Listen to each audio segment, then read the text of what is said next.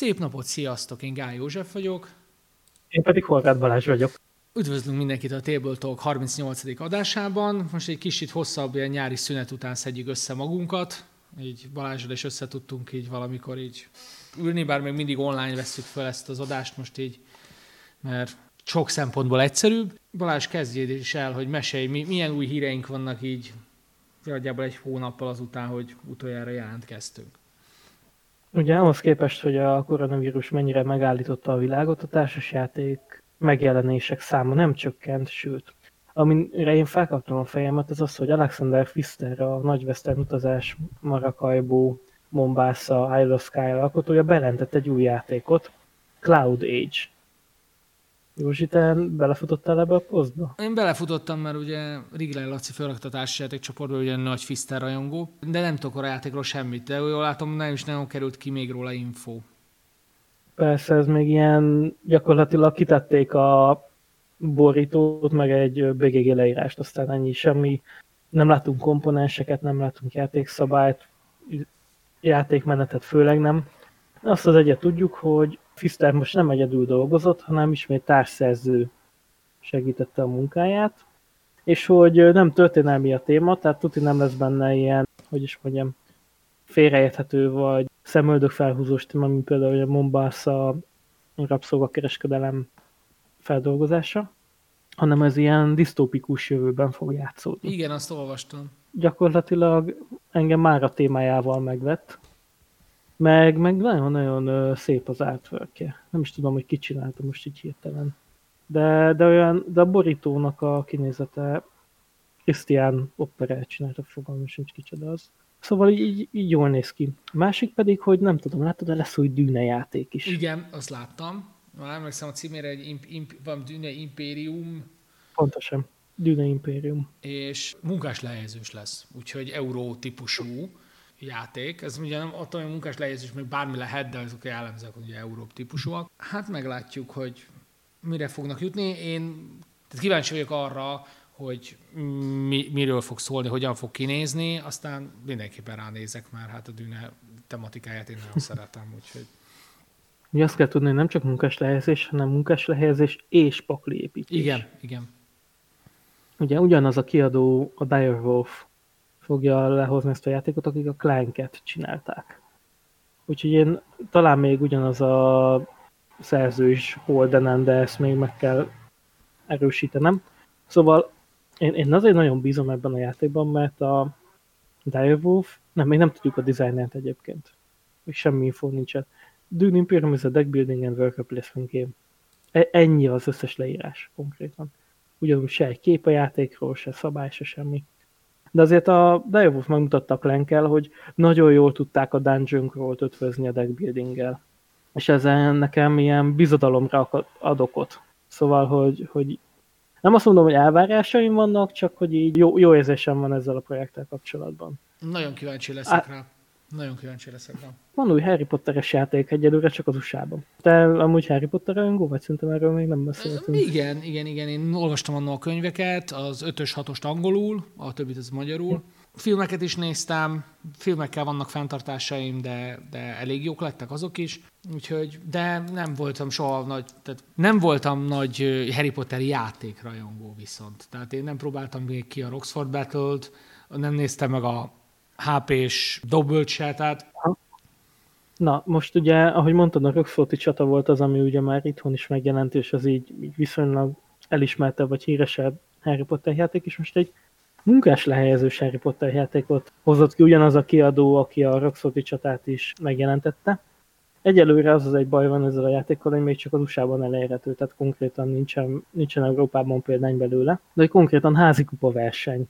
Az van, hogy max. 4 játékos, mindenki ugye vagy Mardell, Gryffindor, van 3 tanulód, mit tudom én, Gryffindorban Harry, Ron meg Hermione, és akkor küldöd őket a különböző helyszínekre, tanul dolgokat, vannak challenge-kegyek, és minden 3 tantárgyból talán sötét varázslatok kivédése, bájtaltam, meg bűbájtan, és akkor van egy ilyen csúszka, tudod jelölni, hogy az adott tanuló hányas szintre jutott el tudásban az adott ágyból.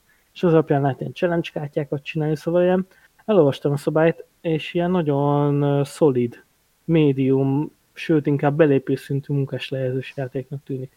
Jól hangzik, így, jól hangzik egyébként a koncepció. Az egyetlen probléma vele, hogy a munkások azok ilyen kis kör alakú karton kinyomós tokenek. Tehát konkrétan nem meeple-ök vannak, nem standik, nem is minik, hanem egy ilyen, tudod, mint egy pénzért már a hét csodában. Persze, persze, értettem. Egy olyanra van rányomva a Harry Potternek az arc, és akkor az a munkás lehelyezés akció, hogy az egy ilyen, gyakorlatilag egy ilyen karton pénzérmét megfogsz és felhelyezel a táblára. Hát figyelj, valószínűleg ilyen olcsó megoldást kerestek, vagy ilyen meeple az eszükbe se jutott. Tudod, amerikai. Igen, hát az van, hogy adnak ilyen kis fiolákat, nem fiola, hanem kémcsöveket, konkrétan műanyag kémcsöveket a játékba, és ugyanúgy, mint a filmben, ilyen kis műanyag kristályokat dobálsz bele, tudod, hogy gyűlnek a pontok. 10 pontok Gryffindornak, beledobsz a kémcsőbe egy világos. Kristály. Úgyhogy valószínűleg túl drága volt ez a komponens, és forralni kellett a többi alkatrészen. Hát ez nem túl szerencsés, de ki tudja, hogy milyen lesz a végeredmény, effektív, amikor meglátjuk, mert azért... Úgyhogy ezek az új játékok, amik így felkeltettetik az érdeklődésemet megjelenés szintjén. Hát Kickstarteren én meg az elmúlt egy hónapot ugye a Perseverance kampánnyal töltöttem, Minecraft munkatársként. Igen, ez mikor ért vége, de egy hetel, két hetel? Most így a felvételhez képest? Felvételhez képest szerintem most már van 3 is, de hát az egy intenzív időszak volt, igen. Hát, majd meglátjuk, mennyire lesz sikeres, reméljük megint lesz a Minecraftnek egy újabb top 100-as játéka, bár én megmondom őszintén, hogy elsőre azt tippelem, hogy a top 200-ba fértek maximum bele. Tudod, mi lesz top 100-as játék szerintem legközelebb a Minecraft-től? A Trickerion. Egész jó úton halad. Igen, feltámadott. Hát ugye a Collector's Edition, a gyűjtői kiadás, az így azért felhívta az emberek figyelmét, csak az a baj, hogy nem a eredeti játékot pontozzák, hanem a Collector's Edition-t. Hát mindig azt, amelyik tetszik nekik. Tehát ez egy jó, de a Collector's Edition az nem egy bejegyzés, tudod, az nem külön játék, hanem egy végigél lehet ilyen kollekciókat mutatni, de egyébként 127. jelenleg a Trickerion alapjáték végigén. Szép teljesítmény. És hogy hajlamosak az emberek elfelejteni ugye a Minecraft legelső játékát, ezt a steampunk varázsló párbajt, pedig egyébként, akik így általában a teljes hardcore gamerek, akik a teljes Minecraft portfóliót jól ismerik, nagyon sokaknak a Trickerion a kedvence, nem is az Anachrony. Az Anachrony sokkal inkább ilyen, hát hogyan mondjam, kommerszebb. Tehát, hogy ilyen tudod, a sci-fi téma, disztópikus, exoszutok, sokkal befogadhatóbb játék lett, mint a Trickerion, de a Trickerion az ilyen 8 évig élhet okaiasszú, az Anachrony meg a mit tudom én, a rozéfröcs. A jó minőségű rozéból. Hát azért ez egy kicsit durva, tehát én inkább valami jó kis vörösbe gondolkodnék, ha már mindenképpen egy egribikavér, akkor. Tehát azért, na. Az a helyzet, hogy amit én néztem, az lehet, hogy nem lesz már meg, tehát ezt így előre jelzem, hogy valószínűleg addigra már kipörög, mire megvágom. Én például a VTM Rivals-t néztem, tehát a Vampire the Masquerade-nek van egy új LCG-je, ami most pörög. Ugyanúgy a Paradox gondoskodik róla, viszont a kiadó az más. Most puskáznom kell, mert nem emlékszem fejből. Renegade. Talán de Renegade. Lehet. Nekem is ez rémlik. Igen, Renegade Games-es, így van. Józsi, elfelejtettük az adás hírét, Gencon legnagyobb bejelentését. Na mesélj, mi az, amit... A $100 Twilight Imperium 4 Prophecy of Kings. Az a helyzet, hogy én megmondom őszintén, én leszálltam a hype vonatról a TI4-jel kapcsolatban, mert úgy érzem, hogy ott van valami, ami nem stimmel. Mert kíváncsi leszek a T4 kiegére egyébként, de nem tudom, valahogy ez most egy kicsit így az FFG-t azt így kidobtam a szárnyaim alól, mert egyre jobban csalódom. Egyébként állítólag, ami az igazán nagy durranás lesz, az a Descent 3, ha már Gencon legnagyobb bejelentése. Tehát a Descent 3-at azt ugye csak így belengedte az FFG, és... Ja, egy ilyen nagyon izzadságszagú, ott hagytuk a kamerát, nem tudom, láttad a videót. Igen, láttam. Cuki volt, de azért úgyis egyben. Hát, úgy csináltak. Figyelj, az FFG, hogy ismerem, csak ugye az alapító az már elment a cégtől, a legfőbb fejlesztőjük már nem ott dolgozik, tehát Az FFG-nél jelenleg most így beszűkült, most az a kérdés, hogy fel tud-e támadni, mert hogy most már alig csinálnak igazán nagy, illetve ez így pontatlan, hogy nagy dolgokat csinálnak, de szóval meglátjuk, hogy az FFG-nek hogyan megy. Egyébként valóban TI4-nek jön új kiegje, tudom hány új fajjal, 9-el, vagy annyi nem, de... Ilyen indokolatlanul sokkal. Újra lesz 8 játékos mód, líderek lesznek, csak egy kicsit más koncepcióban, mint a 3-ban voltak, úgyhogy kíváncsi leszek rá, hogy mi lesz. Meg a Descentet azért nem említettem, mert tényleg nem nevezném bejelentésnek, inkább tízelésnek. Ilyen kis nyalóka. Igen. Ugye nem is harmadik editionnek hívják, hanem Descent, Journeys in the Dark, vagy valami ilyesmi. De Journeys in the Dark volt a 2 is, tehát azért mondom, hogy... akkor valami más. De tehát nem kapott számot, hanem kapott egy alcímet, azt hiszem ennyi volt az egész, és hatalmas volt a doboz, egy ilyen nagyon nagy kocka. Igen, kocka doboza volt. Legends of the Dark, igen. Nem Journeys in the Dark. Legends of the Dark. Visszatérve még egy picit megemlíteném egyébként a Vampire the Masquerade Rivals, na csak megemlítettük. Szóval a Renegade Games kiadott egy új LCG-t, szintén ugye a World of Darkness világában. Tudni kell az érdekességet, hogy ez ugyanúgy a Paradox által támogatott projekt, mint a VTES, meg ugye a feltámasztása a Black Chantry által. Mm-hmm. És ez egy teljes mértékben LCG, bizonyos mértékben épül a VTES alapkoncepciójára, tehát hogy egymás ellen politikával játszunk. Meglátjuk, milyen lesz. Még az is lehet, hogy beleugrom, most jelenleg még van 3-4 nap vissza a felvétel pillanatában a játékból, de valószínűleg lesz itthon is forgalmazó. Nem kiadója lesz itthon, forgalmazója lesz itthon. A Metagames szokott általában az ilyesmikkel foglalkozni, most is azt mondták, hogy foglalkoznak vele. Meglátjuk, hogy mennyire lesz népszerű. Még nem tudom, hogy tényleg beleszállok-e, mert nekem még most, hogy Willi mondál, még nincs rezsikártya játékom, de lehet, hogy mostantól lesz. Metagames-re mindig lehet számítani egyébként, hogy behozzák a angol nyelvű új megjelenéseket. A Game Club és a Szellemlovas is elég jó benne, meg talán még a Reflex Shop is. De talán a Metagames az, aki leginkább erre specializálódott a hazai szereplők közül. Nem hivatalosan ők ugye ráadásul Magic versenyhelyszín is. Így van. Tehát hogy az ilyen kompetitív kártyázást, akik komolyan veszi, akár LCG. Ja igen, Legends of the Firewing LCG versenyek is voltak ott szerintem, meg Keyforge. Hát régebben volt, Keyforge, meg régebben volt Android Netrunner, tehát ők minden LCG-vel valamilyen szinten foglalkoznak, úgyhogy... Legends of the Five Rings-ről meg a Keyforge-ról eszembe jutott az FFG bejelentés. Legközelebb csinálhatnánk azt, Józsi, hogy élőben nézzük a videót, és közben kommenteljük, és az lesz a Table Talk adás, hogy Józsi és Balázs. Tudod, ilyen rendezői változat, hogy igen, nézzük a videót, aztán mondjuk, hogy... Igen. Vagy valamilyen live reaction, nem hangzik rosszul, úgyis most látom, ez Twitch-en is borzasztó népszerű, most a PS5 bejelentéstől kezdve mindenféle hülyeségig, mindenféle végig kommentelik. Figyelj, hogyha ez az embereket ez érdekli, én benne vagyok. Csak majd érdem probléma, hogy föl kell lenni, hajnali 2-től 4-ig, tudod. Tényleg amerikai idő. Hát, szervezés kérdése. Így. Vagy majd itt fölvesszük, és nem nézzük meg előre, és reggel live reaction. Ez vagy végig élő YouTube videó, úgyis most ugye meghallgattuk a hallgatóink kéréseit. Volt egy kérdőjű azzal kapcsolatban, hogy szeretnék-e, hogyha felkerülnének ezek az adások a YouTube-ra, és Józsi már dolgozik az ügyen. Igen. Lesz Table Talk YouTube csatorna. Igen, még nem tudom, hogy hogyan lesz megoldva, tehát még ezen küzdünk, hogy hogyan legyen ez megcsinálni, hogy ezt Józsival csináljuk ketten, hogy melyik megoldás lesz a nyerő, aztán majd kitaláljuk, hogy hogyan és miképpen. Nem videózni tervezünk, ezt most előre bejeltem, hanem podcast adásoként fogjuk felrakni a YouTube-ra. Bár még YouTube nem szereti mostanában a podcasteket, de hát ha ezt meg tudjuk, cirkumveniáljuk ezt a problémát.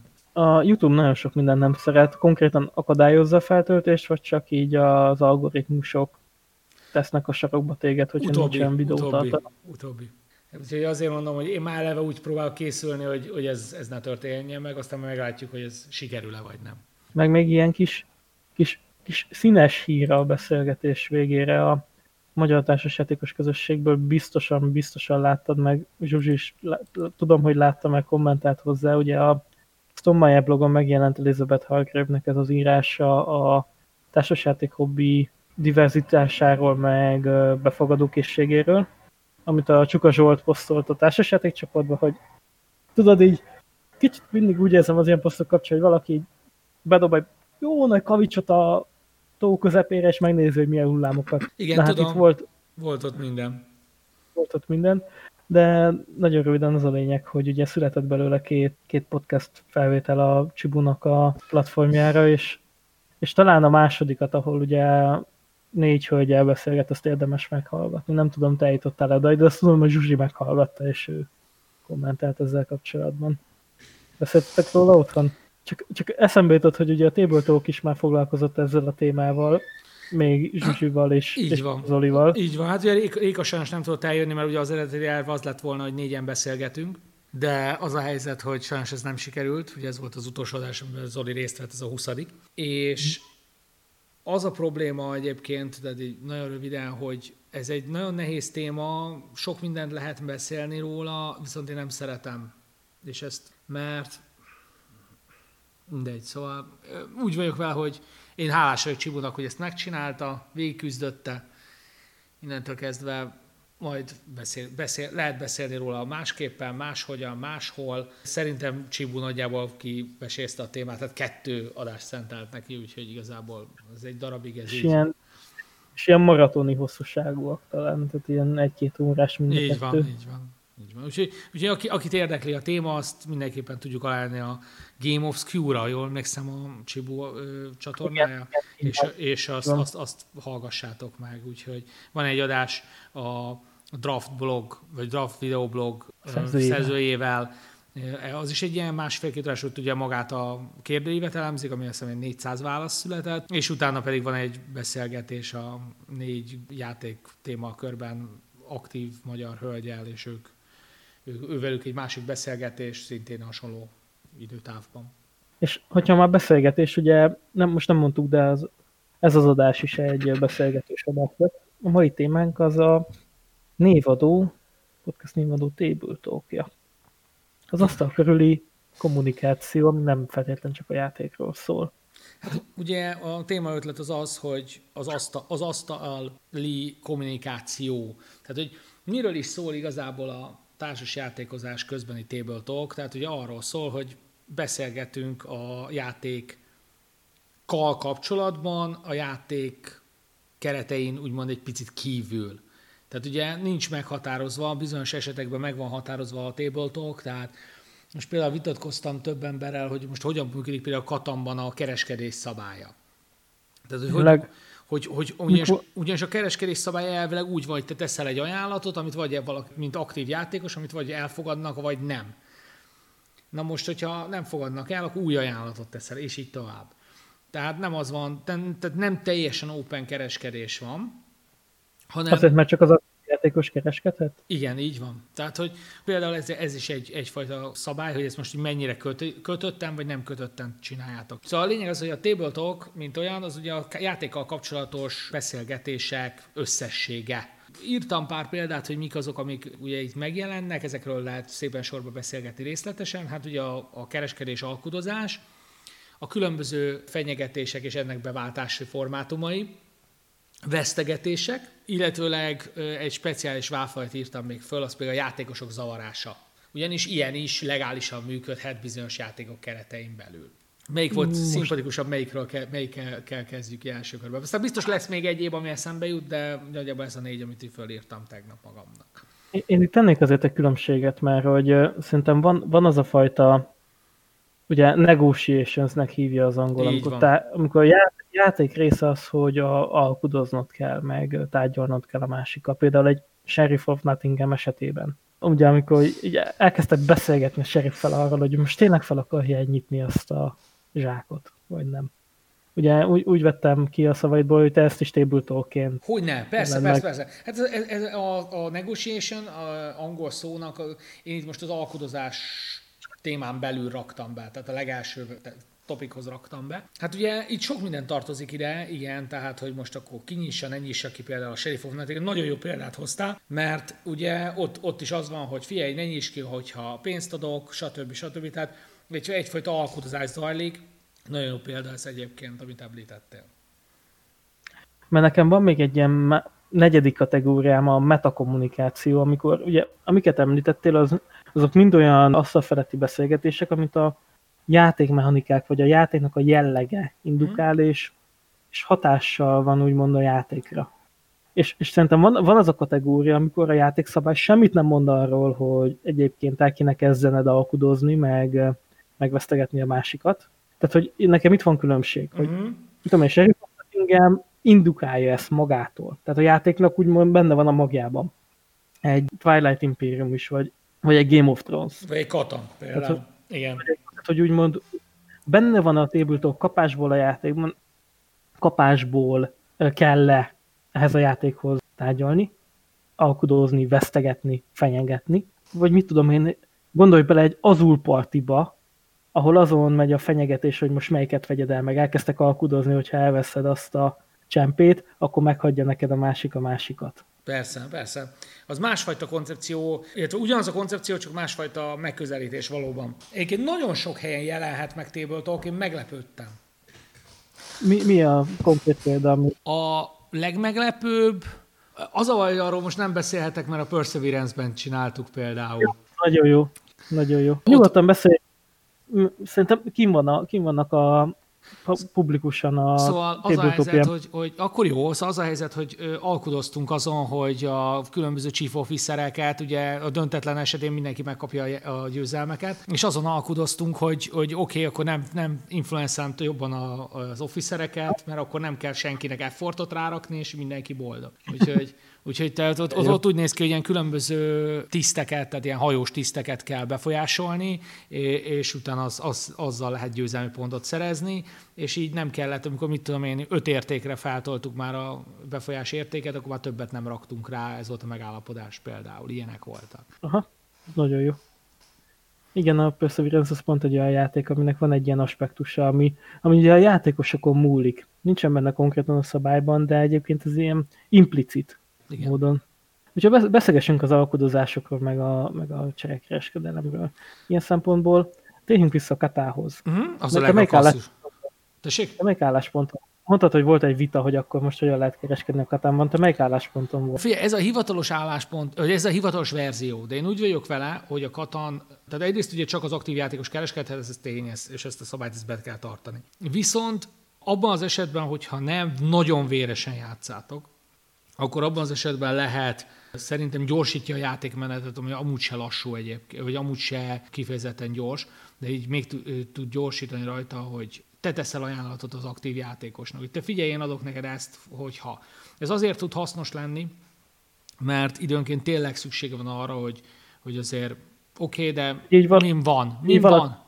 Tehát, hogy mi az, amit nincs, mi az, amit van. Tehát hiába szeretnél te egy utat kapni, egy fakövet, vagy most egy fa téglát kapni, ha nincs egy valakinél kézbe. Tehát gyorsítsuk meg azt a folyamatot, hogy oké, rendben van, ezt tudom neked adni, ezért cserébe, neked ez megéri, csináljuk. Úgy olvastam egyébként, hogy az ilyen profi kata játékosoknál ilyen késhegyre menő viták vannak az alkudozásokról. Hogyne. Az nyeri meg a játékot, aki a legjobban tud alkudni. A kezdőpozíció nagyon fontos. Igen, a kezdőpozíció, hogy milyen stratégiát választ, az nagyon-nagyon fontos. Van egy minimális szerencsefaktor, bármilyen hülye hangzik, hogy egy kockás játékban csak minimális a szerencsefaktor, de van. Ha egymás után dobnak 6 darab tízest, mert láttam már ilyet, hogy 6 darab tízest, és akkor azt mondja, jó, rendben van, akkor kész vagyok. Tehát így ennyi, mert hogy egyszerűen olyan mennyiségű nyersanyag ömlött be neki 4-5-6 kör alatt, hogy nem lehetett megállítani. Tehát van szerencse is, de egyébként az alkudozás az rendkívül fontos a játékban. Én a politikai alkukat még jobban szeretem. Tehát, hogy szerintem az is alkudozás, amikor nem is, és erre ugye vannak külön játékszabályok, hogy azt mondják, hogy most binding agreement, vagy non-binding agreement, hogy most kötelező az alku, dűne. Dűne az a legjobb példája, illetve, mert ott kötelező, a legtöbb helyen viszont nem kötelező. Tehát nem kell. Dűnében ugye az a trükk, hogy csinálj olyan alkut, aminek utána nem valósulnak meg a feltételei. Igen. Tudod, hogy csinálj annyira legyen apróbetűs az alkud, hogy az alkuból nem úgy mászol ki, hogy meggondolod magad, hanem olyan állapotot teremtesz a játéktérben, hogy ne is tudjon létrejönni, hogyha hirtelen rájönnél, hogy neked az alku nem felel meg. Ez szerintem zseniális. Ez egy nagyon érdekes megoldás, és valóban hasznos. Ellenben nem tudom, én úgy vagyok vele, hogy én nem vagyok egy dealbreaker típus. Tehát igen, volt már dealbreakem, nyertem is vele asztalt VTES-ben, de az a helyzet, hogy nagyon nem vagyok dealbreaker típus. Nem szeretem. Nem szereted hátba szúrni a barátaidat? Nem. Tehát figyelj, az a helyzet, hogy én úgy vagyok vele, hogy vannak az esetek, amikor fel kell bontani egy szövetséget, és az egy effektíve hátbaszúrásnak felelhető meg, de a jellemző az, hogy nem szeretem ezeket, hanem azt, hogy hát figyelj, most már így erősen kifele csúszunk a szövetségből, úgyhogy csodát ne várjál már. Beszélnünk kell. Igen. Fair warning, hogy figyelj barátom, nem sokáig fogom védeni én a te seggedet. Ilyen szempontból szerintem nagyon érdekes eset például még a Table Talknak a Munchkin.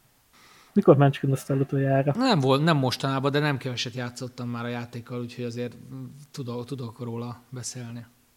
Szerintem az elmúlt 2-3 évben nem játszottam Munchkint. Szerintem nekem is kb. Ennyi, de ugye ott is, hogy jó, akkor most ki tud valamit csinálni. Ja, igen. Jó, de ha rádobsz 2-t, akkor én még rádobok 4-et, és akkor megöli a szörny, és nem fog nyerni. Ez is ugye gyorsan találjuk ki közösen, hogy hogyan állítjuk meg a harmadikat. Igen, ez sokszor megjelenik ugye a előlévő játékos akadályozása. Jó példa még erre a power grid, tehát a nagy feszültség, ahol szintén az van, hogy oké, zárjuk el előle az utat, akkor nem fog tudni kijönni, és akkor nem nyeri még meg, stb. Tehát ott sok helyen jelenik ez meg, ez a hogyan akadályozzunk meg valakit című egyezkedés. Hát ugye szerinted a kingmaking az bele a Table Talk? Szerintem nem, de... Önmagában a kingmaking nem Table Talk issue, tehát mert gyakorlatilag lehet úgy kingmaking-elni, hogy meg se szólalsz. Ja, csinálod a dolgodat, igaz? Így. De ettől függetlenül meg lehet alkudni rá, és akkor igen. Csak ugye az a probléma, hogy ugye egyik legfontosabb szabály, hogy egy játékon, tehát számomra, persze, mert ez egy helyen jelentne ez meg csak a VTES versenyszabályzatában, tehát az alapszabályban sem, csak a versenyszabályzatban, hogy játékon kívüli jutalmakra nem alkuszunk játékon belüli dolgokkal. Ja, mit tudom én, feleségemmel játszok, és mit tudom én, hogyha nem támadsz, megkapsz egy puszit, ilyesmi. Például, vagy ugye hivatalos szabályban a hamburger meghívás van, ha emlékezetem nem csal. Tehát példaként említve, tehát ez a ne üsd D-be és meghívlak egy hamburgerre, vagy hagyjál nyerni, és akkor mit tudom, fizetem az ebédedet, tehát valami ilyesmik voltak. És az a lényeg, hogy ez nem jó megoldás, és a kingmakingnél itt a probléma, mert hogyha valaki kingmaker, tehát valaki mást győztessé tesz, akkor ugye ott véget ér a játék, tehát ez így miért éri meg? Az egy érdekes állapodás, ha mondjuk liga-szerűen játszotok, hogy figyelj, én hagylak nyerni, de én ebben több pontot kapok, mint valaki más, ezért én több pontot kapok, mert én második leszek, vagy harmadik leszek, ő meg ötödik lesz, stb. Tehát itt lehetnek érdekes koncepciók, amikor legacy-szerűen játszotok, vagy kampányszerűen játszotok, vagy liga-szerűen játszotok, mert az egyetlen eset a kingmakingnél, ahol látok értelmet, egyébként nem. Az jutott eszembe, hogy akkor te úgy értelmezed, hogy a Table Talknak a játék keretein belül kell maradnia. Tehát, hogy ne lépjél a játékon. Alapesetben igen. Tehát ugye a Table Talk a játék részeként funkcionál. Aha. Az, hogy mennyire, ahogy te fogalmaztál, implicit ez a játékkal kapcsolatban, az egy másik kérdés. Az, hogy mondom, akár lehet a Perseverance jó példa erre, de több másik játékot tudnék mondani, csak most egy nem jut eszembe, hogy nem része a játéknak a Table Talk, de attól még zajlik benne, de a játék részeként zajlik benne, és az, hogy a játék felett beszélgetünk valamiről, az megint egy teljesen más dolog. Hogy miközben játszunk, aközben... Egy másik téma, a Munchkin tök jó példa, sehol nincs leírva a szabálykönyvben, hogy hogyan vesztegesd meg, beszélgesse másikra, meg álljon össze Béla meg Júlcsi azért, hogy a Dezsőnek ne legyen jó. Így van. A Munchkin most sehol éva, hanem ilyen emelkedés jelenség. Szerintem a Munchkin erre jó példa, ezt akartam csak mondani. Nincs benne a szabálykönyvben, a Munchkinban is full implicit az, hogy nektek most alkudoznatok kell, meg összeállnatok, meg együtt megoldani a másik elgáncsolását. Én ezért szeretem egyébként az olyan játékokat, amik bizonyos szinten igénylik a Table Talkot, és ezért a kereskedelmet is. Ugyanis nagyon szeretem, a szabálykönyvekben le van írva az, hogy pontosan mi az, ami árulható, és mi az, ami nem. Nagyon jó példa erre ugye visszatérve a Sheriff of Nottinghamhez, ahol le van írva egy részletes lista, hogy mi az, ami adható. Tehát adható csomagtartalma, adható már behozott áru, adható pénz, adható későbbi szívesség, és ez tök jó, hogy le van listázva, hogy mi az, amit lehet csinálni, és mi az, amit nem lehet csinálni. Tehát akkor te úgy szereted, hogyha ezek ilyen jó keretek közé vannak szorítva, és mindenkinek tiszták olyan... Én ilyen szabálymám típus vagyok, tehát én nagyon szeretem tehát ez a rules lawyer. Én szeretem azokat, hogy megvan az, hogy mit lehet csinálni, és mit nem lehet csinálni, és ugyanis az a baj, hogyha ez nincs leírva, akkor ezeket nagyon könnyen, most nem jut eszembe, csak az angol szó, tehát az abuse, tehát ez a nagyon durván ki lehet használni ezeket a kiskapukat, hogy én ezt úgy értelmezem, és ez így nem jó. Tehát én azért valamilyen szintű kereteket szeretek, hogyha van, de ez ízlés kérdése. Hát ugye talán nem játszottam még vele. Valahol majd a távol jövőben egyszer talán lesz 7 másik játékos, ugye a Diplomacy, a régi klasszikus játék is állítólag gyakorlatilag csak a Table Talkról szól. Az egész játék arról szól, hogy kivel kötsz éppen szövetséget, és kit mikor dössz hátba. Ilyen szempontból Game of Thrones játék is ugye játékban benne vagy, nem fogsz nyerni anélkül, hogy legyen szövetségesed, és előbb-utóbb muszáj lesz hátba szúrnod a barátaidat, mert csak egy ember marad. Ugye az ilyen last man standing. Így van. Az nyerek a végén marad, úgyhogy ez nagyon érdekes koncepció. És én hallottam olyan embert, aki úgy játszotta a Game of Thrones játékot, hogy elvonult beszélgetni barátaival, és mit tudom én, 2 napig tartott egy játék alkalomban, hogy szüneteket tartottak, hogy legyen idő tárgyalni a felek között. És minden egyes lépés előtt, tudod, ilyen 10-20 perces beszélgetések voltak. Hát ez van mondjuk már szerintem elmentek a falig, de érdekes. Van, aki ezt szereti, tehát játékidő. Tehát ez olyan dolog, hogy tudok én is olyan alkotózásokat, például egy Harcolok Ugánértban, ami egy 40-50 perces játék, nálam 2 óra alatt nem áll meg pont azért, mert hogy most akkor kitámadjon, miért, hogyan, meddig, stb. Tehát nagyon a tévotóknak egyetlen igazi baja van, nagyon meg tudja tolni a játékidőt. Én például mai napig röhögök azon, hogy T3 vagy 4, ugye 8, illetve 6 óra alatt kéne, hogy menjen, ugye, és az amerikaiak jellemzően le is tolják ennyi idő alatt. Magyar játékosról nem ismerek olyat, aki 10 órán belül befejezett volna akár egy T3-at, akár egy T4-et. Tehát, hát azért már T4-ről már hallottam ilyen 6 órás sessionöket. Igen, de értem, mit mondasz. Hát igen, az egy politikai játék. Nem, csak hogy azt akartam mondani, hogy nagyon nem mindegy, hogy a Table Talk mennyi időt veszel a játékból. Egyébként van, ahol ez nem annyira zavaró, van, ahol ez baromira zavaró tud lenni. Most itt felírtam magamnak a titkos szerepes játékokat. BSG, Avalon, vagy akár a New Angeles, ahol ugye rejtett áruló van, de egy szemikóp játékról beszélünk.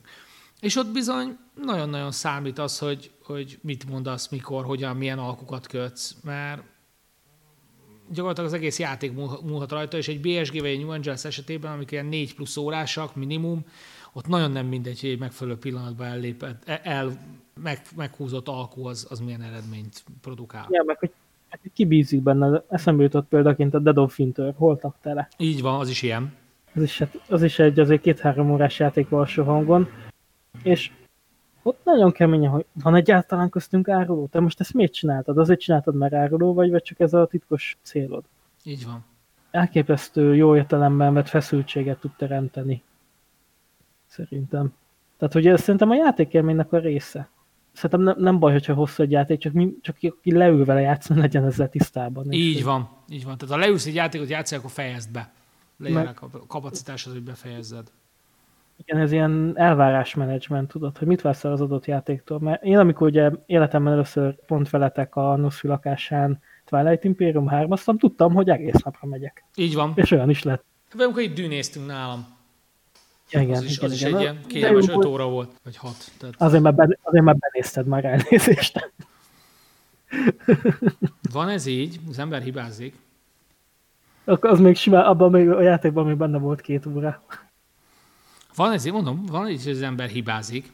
És igen. De látod, milyen élmények vannak bele, milyen sztorik keletkeznek egy ilyen jellegű játékból. Tehát ez az ereje szerintem a Table Talknak, meg a ilyen politikai alkudozós játékoknak, mint a Dune meg a Twilight Imperium, hogy erre még hónapokkal később is emlékezni fogsz. Így van. Így nem van észre, de egy ilyen kis mozzanatra tudod, hogy kivel voltál, mert ugye ezek ilyen valójában szociális interakciók, nem játékmechanikák, és az ember a szociális interakcióit azért jobban meg tudja jegyezni, mert azok ilyen, tudod, ki volt óvodában a legjobb barátod típusú. Persze. Eset. Hát pont ez a lényeg, hogy a Table Talk, igen, az gyakorlatilag a társas részét hozza a társas játéknak.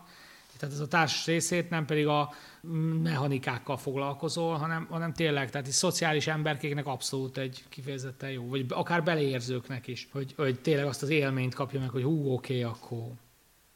Hát meg, hogy egész egyszerűen én is gondolom feltűnt már, hogy én is nagyon szeretem a Table Talkot, meg szeretem az alkudozós játékokat, annak ellenére, hogy borzalmas vagyok benne. De pont azért, mert ugye motivációs szempontból valaki játszik azért, hogy közösségi élményt kapja, hát ennél jobb közösségi élmény nincs. Amikor így tényleg interaktálsz a többiekkel, és én ahhoz képest, hogy 2019-ben mennyi Kickstartert támogattam, most már 2020-ban ott tartok, hogy havonta egy KS-be nézett, beficcant, és az év az ószal kezdődött. Ugye ez a Leader Games-nek az új játéka. Nem tudom, mennyit ömlengtem már róla a Table Talkban, őszintén nem emlékszem. Többször megtörtént már, igen.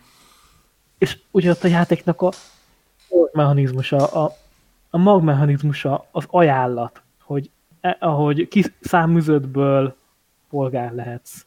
Számüzötből egy nemes lehetsz, aki... És az ugye az egész játékmechanika változik meg. Hát, hogy ennél intenzívebb Table Talk szerintem nincs. King's Dilemma esetleg, csak sajnos még én mindig nem tudtam játszani. Hú, hát az gyakorlatilag az csak az egy Game of Thrones póker. Igen. Én szempontból a póker is ugye egy tárgyalási negotiation, csak nem feltétlenül szavakkal csinálod, hanem ugye a tétek emelésével. Egyébként az is érdekes megközelítés, igen, hogy amikor nem lehet beszélni, vagy nem ajánlod beszélni, akkor hogyan. Tehát ugye nagyon jó példa, hogy például a Hanabi, vagy a Mind hogyan kezeli a Table Talkot.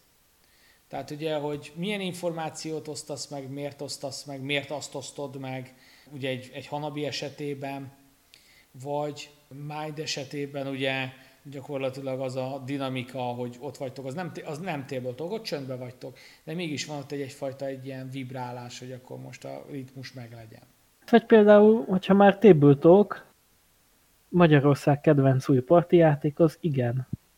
Gyakorlatilag az igen, az ugye úgy hirdeti magát, hogy beszélgetésindító partijáték. Csak arra szól, hogy igazából az igennek az a lényege, hogy te nem a... Ugye, hogyha lecsupaszítod mechanikusan a játékot, akkor csak kiderül, hogy jó tippeltél-e vagy sem, aztán tovább léptek a következő kérdésre. Így van. De pont abban van, hogy megbeszélitek a kérdést. Hogy miért mondtál rá igent, miért mondtál rá nevet, mi a sztori mögötte. Így van. Meg előtte hogyan értelmezitek a kérdést.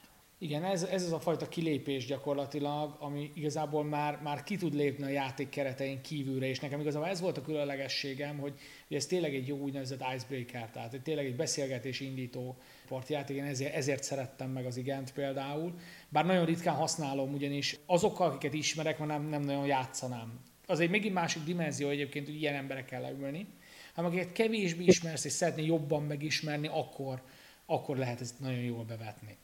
Én nagyon-nagyon sokaktól hallottam, hogy közeli barátok, meg családtagok, házaspárok tudtak meg új dolgokat egymásról. Hogyne. Azért mondom, hogy vannak olyan pillanatok, amikor ilyen second level, tehát ilyen második szinten játszok, hogy oké, akkor most leülünk igenezni, és nézzük, milyen dolgok derülnek ki.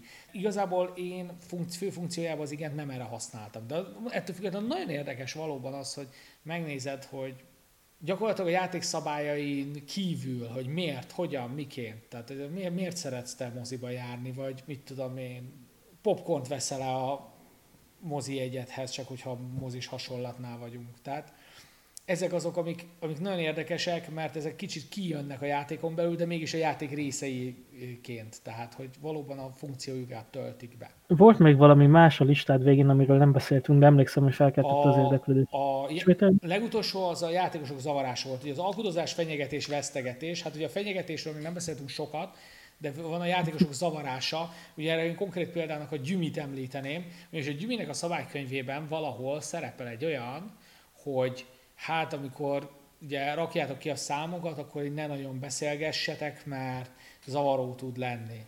Hát én természetesen ezt én felhívásnak tekintettem keringőre, és akkor rögtön. Egyébként adja magát, hogy az ember beszéljen közben, mert egyszerűen így zajlik az esemény, és pakolgatjátok ki a számokat, és hú, mi történik, és én ezt én nem tudnám csendben nyugodtan tűrni, és ezt nem is tűrtem, úgyhogy nem voltak túl lelkesek a játékos társaim. De egyébként máshol is megjelenik ez, hogyan lehet zavarni, de a Gyümi volt erre a leginkább a példa. Most egy érdekes dolog jutott eszembe, hogy játékosok zavarása, ilyen figyelemelterelést szoktam még csinálni, hogy tegnap előtt viticulture-öztünk itthon. És és valaki, ezt kéne csinálnom előbb, mert te úgyis elveszed előlem, és tudod, ilyen fapofával totál másra fókuszáltam, és csak így bólintottam egyet. Tehát, hogy még a munkáskezős játékoknál is benne van ez tökre, hogy ugye már amúgy is gondolt valamit, amúgy is feltételezett valamit, és ott a Vitikácsonál pont eléggé kritikus azért, hogy milyen sorrendben tudod csinálni. Játszottál vele egyébként? Vagy nem, még nem, is? De majd mindenképpen fogok vele játszani. Egyik kedvenc Tommy játékom azért az, mert még őszinte az volt az első, ugye. Ott még egyrészt ugye nem tudta túltolni a hype-ot annyira Jamie, meg tényleg, figyelj, a Viticulture olyan az Tommy Games-nek, mint a Trickerion a Minecraft-nek. Azt csinálta meg a céget, az volt az első. Világos.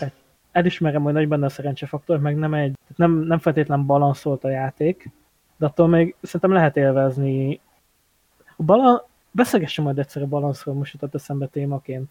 Jó. Mert szerintem a balansz az egy olyan elvárás, ami nem mindig jogos játékok részéről. Most érted, egy Dune balanszt? Dune balanszolt? De a Table Talk, egyébként ez egy érdekes dolog, hogy megjelent ezt Mókus mondta nekem, hogy vannak olyan játékok, ahol azt mondták, hogy figyelj, ez a játék, tehát nem expliciten mondják ki, hanem impliciten mondják ki, hogy figyelj, itt ez a játék, nem balanszolt, majd a Table Talk megoldja, meg a diplomácia. Igen. És vannak játékok. Hát a Cosmic Encounter csak erről szól. Mindenkinek broken a képessége, adjátok meg, beszéltek meg egymás között gyerekek, hogy akkor most hogyan nem fog elszállni a játék két kör alatt. De jó volt Cosmic Encounter-özni is. Tehát, hogy azért megvan ennek a varázsa, hogyha nyitott vagy rá. Ugye van, aki azt várja el a társasjátéktól, hogy lejön, és akkor optimalizáljon meg felépítsen valamit, ami tök jól működik. Én szeretem az ilyeneket, így van, tehát, de ugyanakkor megvan az a Table Talk élmény, ami az is, tehát vannak olyan játékok, ahol meg a Table Talk élményért játszol. És valóban az egy... Ja, képzeld, Józsi is került végre reszárkánáznom. Na! És erre jut eszembe, hogy azért ott is ugye látod, hogy mik együtt, és akkor megkérdezed, hogy ugye azt az erekét akarod megvenni. Ó, tudod, tehát... Már a draftolásnál. Igen, látom, hogy neked ezek kellettek, ugye majd 2x4 lapot draftolunk, és akkor igen, neked ezek kellettek, úgyhogy valószínűleg ezt fogod elvinni, jó, akkor én ezt veszem ki. Tehát ugye a draftolásnak ugye komoly része a hét drafting, hogy nem azért veszem ki, mert nekem jó, hanem azért, mert neked még jobb lenne. Ja, hát ez, ilyen szempontból szerintem terraforming másra csak draftolva érdemes játszani. Ízlés kérdése, de értem, miért mondod.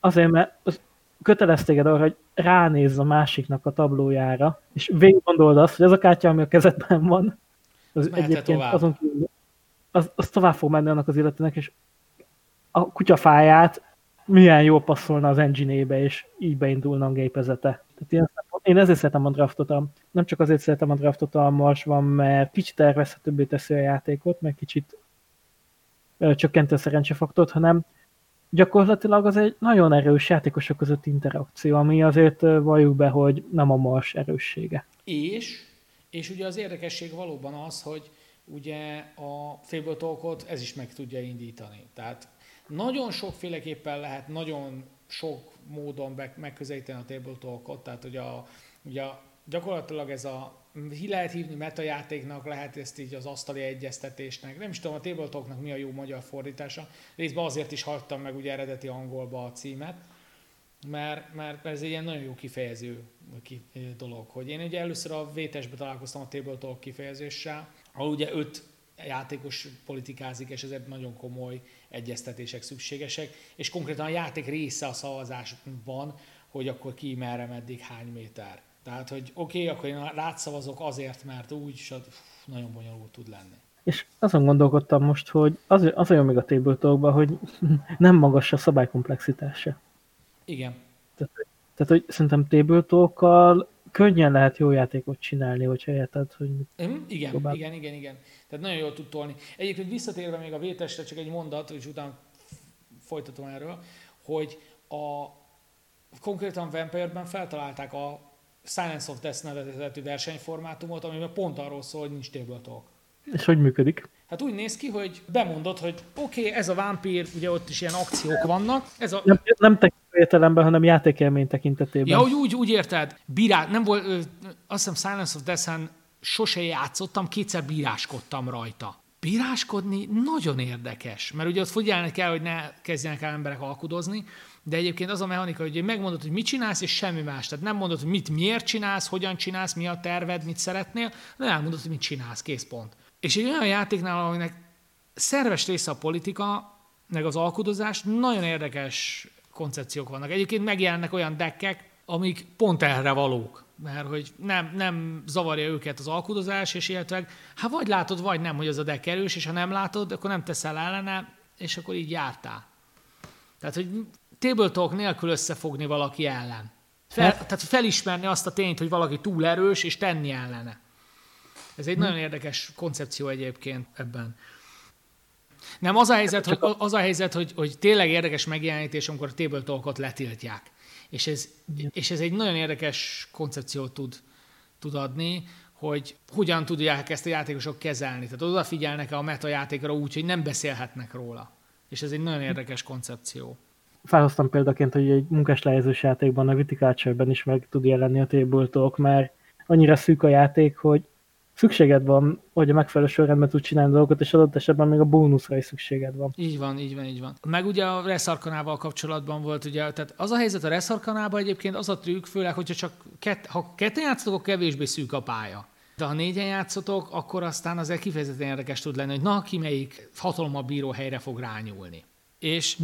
És akkor így, most akkor ezt válasszam, azt válasszam, mire gyúrjak, az a másik az erre gyúr, tehát ott azért ott inkább az ilyen mind games jelenik meg nekem, azt érzem, hogy figyelj, én arra gyúrok, pedig valójában mégsem, ott inkább azt lehet megjátszani jól.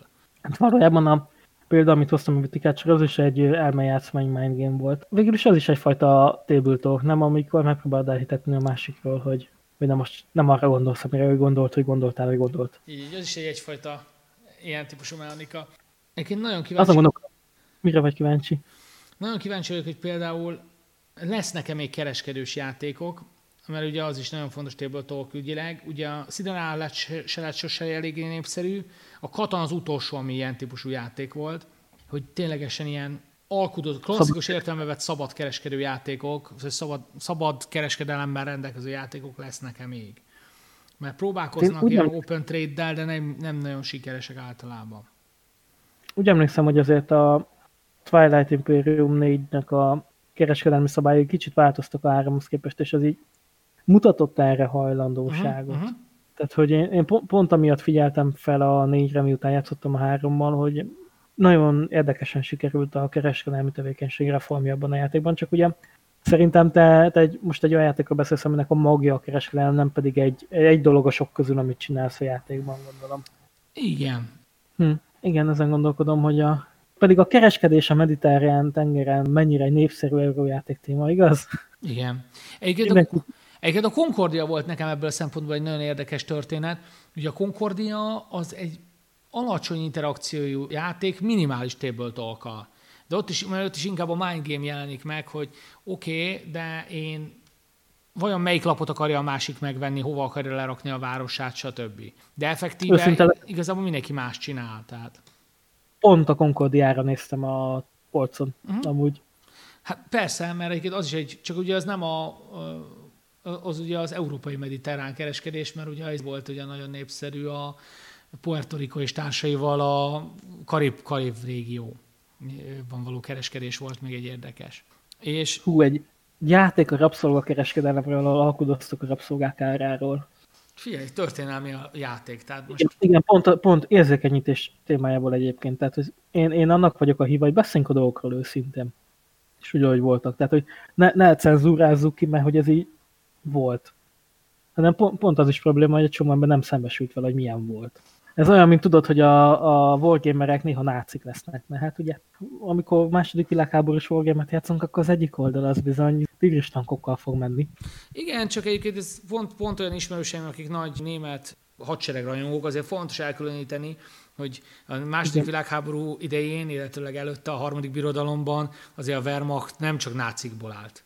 Tehát attól még, hogy valaki német katona volt, még egyáltalán nem biztos, hogy náci volt, sőt. Na, és én azt mondtam, hogy a játék tök jó kereteket teremt arra, hogy úgymond, kicsit ez már a szerepjáték része a dolognak, de hogy tényleg úgy kontrollált körülmények között ugye megtapasztald ezt a fajta oldalt, és már ugye, tudom, ez a nácika egy elég nagy ilyen tabu, vagy tudod, náci, konkrétan érvelési hibának hívják a náci kártyát, hogy valakit azért nem hallgatsz meg, mert tudom én, azonnal letiltod. Meg azért 2020-as éveknek most úgy tűnik a cancel culture az eléggé így a része. Hát mert persze, mert te is tudod, hogy miért, mert az érzékenyítés túltolta a témát, tehát hogy túlérzékenyek lettünk tőle. Meg elveszett a vitakultúránk, hogy meg tudjuk hallgatni a másikat normálisan. Így na, van. De... Így van. Na, és ezért tök jó társas játék, mert ugye ez megtanít azért arra, hogy muszáj odafigyelni a másikra is. És például egy ilyen játék, kíváncsi vagyok, hogy mennyire vehetnék a biztosítékot, de hát most miért nem lehetne feldolgozni egy ilyen témát. Cole Verle egyébként, ugye Rootnak meg az Ótnak az alkotója most egy, miután ugye az Ótra azt most fogják nyomdára adni, van egy saját családi vállalkozás az öcsével, ahol történelmi témai játékokat csinálnak. Ugye a Pax Family második kiadása, az már a Verle-től jött. Hát a Pax Family-ban milyen Table Talk van, úristen. Ugye az afgán törzsek éppen hogyan lavíroznak a nagyhatalmak karmai között. Erről szól a játék. És azt akartam csak mondani, hogy ő például, miután megcsinálta a játékainak a ilyen felütött változatát, ő például ugye a East India Company-ről fog játékot csinálni, ami szintén egy elég érzékeny történelmi téma, mert azért, amit a British East India Company csinált Indiában, azért nem egy ilyen rózsaszín sztori, hogy úgy mondjam. Hát a kelet-indiai társaság az igen, az úgy oda tette magát, ugye ott volt a, jól emlékszem, a sziklázadás, meg ott bengáli éhínség, valami ilyesmi. Mm-hmm. Tehát volt és, sok minden. Na és akkor Verle majd a polgárháború utáni rekonstrukcióról fog egy játékot csinálni, ugye amikor eldölt, hogy a feketék mégse lesznek teljesen egyenjogúak az amerikai társadalomban, szóval, hogy ha elég nagy vagy, meg eléggé jól érted a témát, szerintem simán hozzá lehet nyúlni ilyenekhez is. Azért, hogy egyrészt ugye Table Talk, beszéljünk róla. Gondolj bele, milyen Table Talk lenne egy ilyen rabszolgakereskedős játék körül. És azt kell mondanom, hogy viszont itt meg most én kicsit ilyen ördögügyvédjét játszok, hogy, és megélni a másik oldalt úgy, hogy én most már pedig igenis eladom a rabszolgákat, mert én igenis rengeteg pénzt fogok keresni a rabszolgakereskedésben, és akkor így rájössz arra, hogy igen, azért csinálták, mert sok pénz volt belőle. Igen, mert üzlet volt. Így van. És egyébként az is vicces lenne egyébként, hogy ezt valamilyen szinten játékmechanikába berakni, hogy figyelj, felszabadítottuk a rabszolgákat, oké, rendben van. Mostantól kezdve 20%-kal drágább minden cucc. Igen, profitok a dékoseggel. Tehát, hogy meg lehet, tehát az érzékenyítés sok irányból megközelíthető egyébként, de mondjuk kicsit eltértük a témától. Visszatérve, viszont az alkudozások egyébként az alkudozások azok pont ezért érdekesek, hogy hatás ellenhatás. Tehát, hogy valami történik, azt azért fel kell vállalni, tudja az ember, hogy ezt miért csinálja. Tehát, hogy megkötsz egy szövetséget, meghozol egy alkut, annak eredménye van, és ugye ezt utána tudod javítani, hogyha megfelelőképpen van kommunikációs képességed. Ha ki tudod javítani, persze. Nem volt végzetes a hiba. Ilyen furcsa, mert alkudozásról nekem a zsigerreakcióm az a piaci alkudozás, tudod, hogy egy áron. Persze. Egy áron megyünk föl alá. De a politikai alkukat sokkal-sokkal jobban szeretem, amikor tudod, ilyen sokkal több tényezője van. Tehát, hogy nem egy dologról beszélünk, hanem egy ilyen rendszerről, amit meg kell nézni ebből a szemszögből, meg abból a szemszögből, meg egy negyedik szemszögből is. Az az igazi. Meg azon gondolkodom, hogy a blöffelős játékok azok tehát amikor blöffölsz, akár egy King's Dilemma-ban, vagy egy pókerben, az olyan az alkú része. Mert az alkuban is lehet blöffölni. Hogyne. Egyébként a Sheriff of Nottingham is egy blöffölős játék, ha belegondolsz. Igen. Tehát valahogy a blöffölés az alkudozásnak így a sziámi keltestvére, nem? Lehetséges, igen. Még egy érdekes dolog jutott eszembe, amiről nem is beszéltünk, pedig a Table Talknak valójában egy nagyon fontos eleme, az pedig a storytelling. Tehát most ugye hirtelen a Gloom jutott ugye az eszembe, ahol konkrétan ugye a játéknak nem szerves része a Table Talk, de mégis a játék élményhez nagyon komolyan hozzáad, hogy elmeséled, hogy hogyan mészárolod le a kedves kis családodat, hőseidet, stb. Tehát nagyon sokszor szoktam mondani, hogy a Gloom az nem is egy játék, hanem az egy narratív élmény. Így van. Majd azért játszom, hogy ugye nekem a vérgőző sci-fi rajongonként a Gloom in Space az, ami ott van a polcon, hanem hogy Luke Skywalker hasonmását a lehetőleg viccesebb, keserű sorsra juttassam. Közben vannak valami pontok is. De ugye videójátékos példát tudok referezni, ugye Journey, nem tudom, ismered-e? Nem. De nagyon sok ilyen narratív játék van, ahol igazából nem is az a lényeg, hogy mit hogyan csinálsz, hanem hogy így egy ilyen, gyakorlatilag van egy folyó, ahol beülsz egy kenúval, és akkor kicsit elvezel, de valójában az a lényeg, hogy a sodrás elvigyen téged. Hát a legaktuálisabb példa erre pont a Last of Us 2 egyébként, az is egy tipikusan narratív élmény, meg voltak ezek a, most nem fog eszembe jutni ezek az játékok, ezek a narratív sztori játékok, volt Walking Dead-es, volt Game of Thrones-os, volt mindenféle. Igen, Telltale-nek a... Azaz, a Telltale Games, azok is ilyen narratív játékok jellemzően, sőt bizonyos szempontból még akár a jó öreg klasszikusokat véve a Resident Evil, vagy talán a Bioshock is ilyen. Tehát ahol inkább a narratív a lényeg, nem a játékmechanika. Viszont, és itt, ugye itt a Table Talk, hogy a narratívát például Gloomba felhozod, vagy amikor akár beszéltünk ugye a King's Dilemmáról, hogy gyakorlatilag hogyan dolgozzátok fel az eseményeket. Tehát miként reagáltok rá. Pont ezt akartam mondani, szerintem a King's Dilemma sikerét, egyik sikerét az adja, hogy ezt a fajta narratív történetmesélést, interaktív narratív történetmesélést egy behoztatásos játékok világába. Tehát amit egy, mit tudom én, Telltale, gyakorlatilag az egy Telltale játéktársas verzióban. Vagy most láttam végén, hogy megjelent a Princess Bride-ot, mint kultúrtörténeti dolgot, te ismered, ugye ez egy ilyen... Most bejelentettek hozzá egy Adventure Book társas játékot. Oh. Lesz Princess Bride játék, és az is nem úgy hirdetik, hogy társas játék, hanem Adventure Book játék, úgy kalandjáték kockázat jelleggel. Igen. Csak valahogy kooperatívan, nem néztem még utána pontosan. Szóval az, hogy beszélgetünk a játékról, az tényleg szerintem egy ilyen vége láthatatlan téma, tehát hogy most vissza kéne majd számolni ilyen challenge a hallgatóknak, hogy hány játékot említettünk meg most ebben az adásban, aminek fontos eleme a Table Talk. Úgyhogy nem beszéltünk meg, csak így tudod, így eszünkbe jutott.